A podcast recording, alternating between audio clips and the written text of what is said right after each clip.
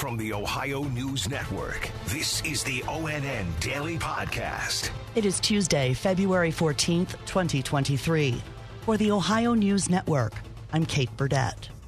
We mourn the loss of beautiful souls today and pray for those who are continuing to fight for their lives. Michigan Governor Gretchen Whitmer reacting to the mass shooting at Michigan State University. Officials in East Lansing have identified the gunman in last night's shooting that killed three students and wounded four others as 43 year old Anthony McRae. He took his own life last night during a confrontation with police miles from campus. They add he has no known ties to the university. Chris Rozman is the interim deputy chief of the Michigan State University Police Department. I know everybody wants to know what the motive is. Uh, we, we don't have an answer right now, and, and that's that's the honest truth. Michigan State has about 50,000 students, including 19,000 who live on campus. All classes and activities there are canceled for the next few days. According to the Gun Violence Archive, there have been 67 mass shootings in the U.S. since the beginning of the year. That's more than one per day.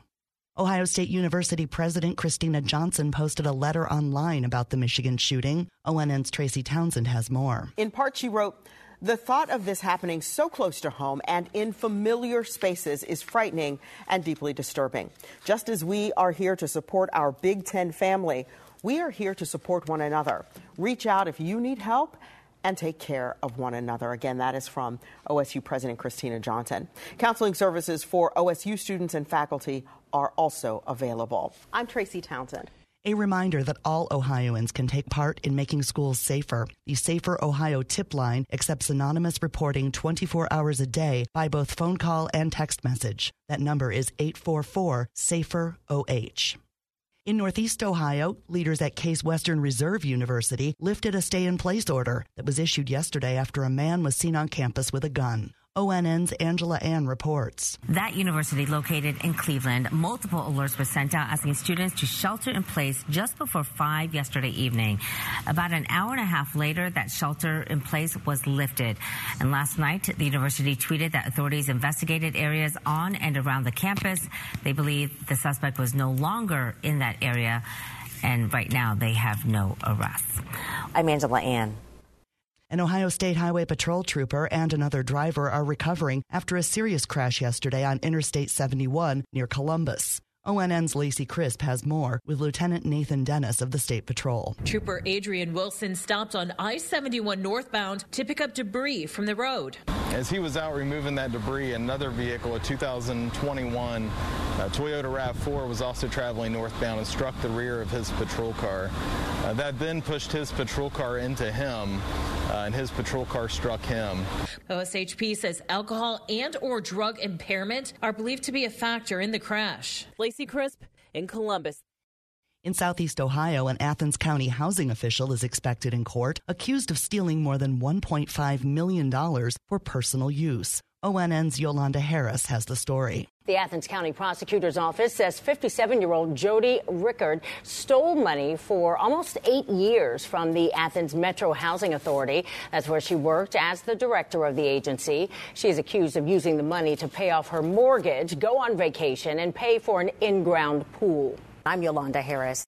In north central Ohio, a man is dead after a shooting in the Wyandot County village of Carey on Saturday. ONN's Amanda Fay in Toledo reports. Carey police say 43 year old Samuel Siebert is behind bars in the Wyandot County Jail. Police say Siebert turned himself in after shooting and killing 42 year old Nathan Straub. Straub was found in the middle of an intersection. He'd been shot multiple times. No word on a possible motive for the shooting. I'm Amanda Fay. After the release of body cam footage, there is pushback in suburban Cleveland where two police officers conducting an investigation at a home shot a pit bull they say threatened them. Euclid police say two officers fired six shots, hitting the dog three times. They say the action was within police policy after completing an internal review. The family says the dog, named Gilbert, was a lovable 12 year old dog who wasn't aggressive. Sarah Newman is an animal advocate in Euclid. There is no ifs, ands, or buts. It is 100% clear that this was excessive. And I don't think with the amount of time that there was to react, like what if there was a kid in the yard? Many in the community are demanding justice for Gilbert and for police to be held accountable for his death. They've launched a petition which has thousands of signatures. The superintendent of Akron Public Schools is stepping down. ONN's Bree Buckley in Cleveland has more. Superintendent Christine Fowler Mack's resignation is effective on March 4th. Fowler Mack says the decision wasn't easy and she'll always call the district home. She became APS's first female superintendent in April of 2021. According to the Akron Beacon Journal, Fowler Mack received harsh reviews from board members after her first year on the job. Her resignation also comes as safety has been a top concern for students and staff with a number of recent violent instances after two students were stabbed and guns have been found in schools. In Akron, Bree Buckley. And there's a better way of enjoying Valentine's Day chocolate than the technique most people employ. Daniel Cooper started Pure Imagination Chocolatier in 1998 in Grandview Heights outside of Columbus. He says, You know, put the chocolate in your mouth and resist chewing it. Let it sit on the roof of your mouth for about 30 seconds and press with your tongue and let it melt. That way you can actually get the true flavor of chocolate. His store was rated on Yelp as having the best chocolate in Columbus last year. Special thanks to our affiliates WTOL TV in Toledo, WBNS TV in Columbus, and WKYC TV in Cleveland for their contributions to today's podcast. I'm Kate Burdett on the Ohio News Network.